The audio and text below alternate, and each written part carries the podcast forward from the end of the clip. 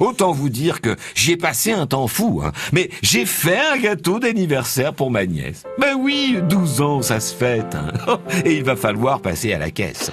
Enfin, en triturant la pâte, je me disais que la tradition d'un gâteau d'anniversaire, c'est très vieux. Et c'est aussi très récent. Je m'explique. Certains font remonter la forme du gâteau rond à la Grèce antique.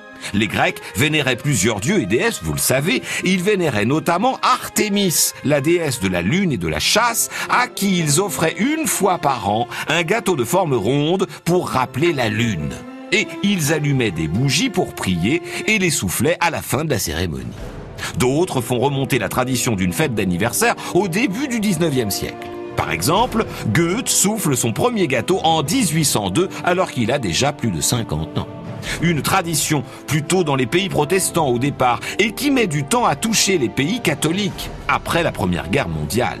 Auparavant, en France par exemple, on vous fêtait le jour de votre fête, le jour de votre prénom et du saint correspondant. C'est d'ailleurs resté chez nos cousins québécois qui vous souhaitent une bonne fête pour vous souhaiter un bon anniversaire. Là, j'allais oublier les bougies et les vœux. Alors, certains disent qu'elles sont venues de la tradition, toujours importante d'ailleurs, des catholiques et des orthodoxes de prier un saint pour lui demander quelque chose en allumant un cierge.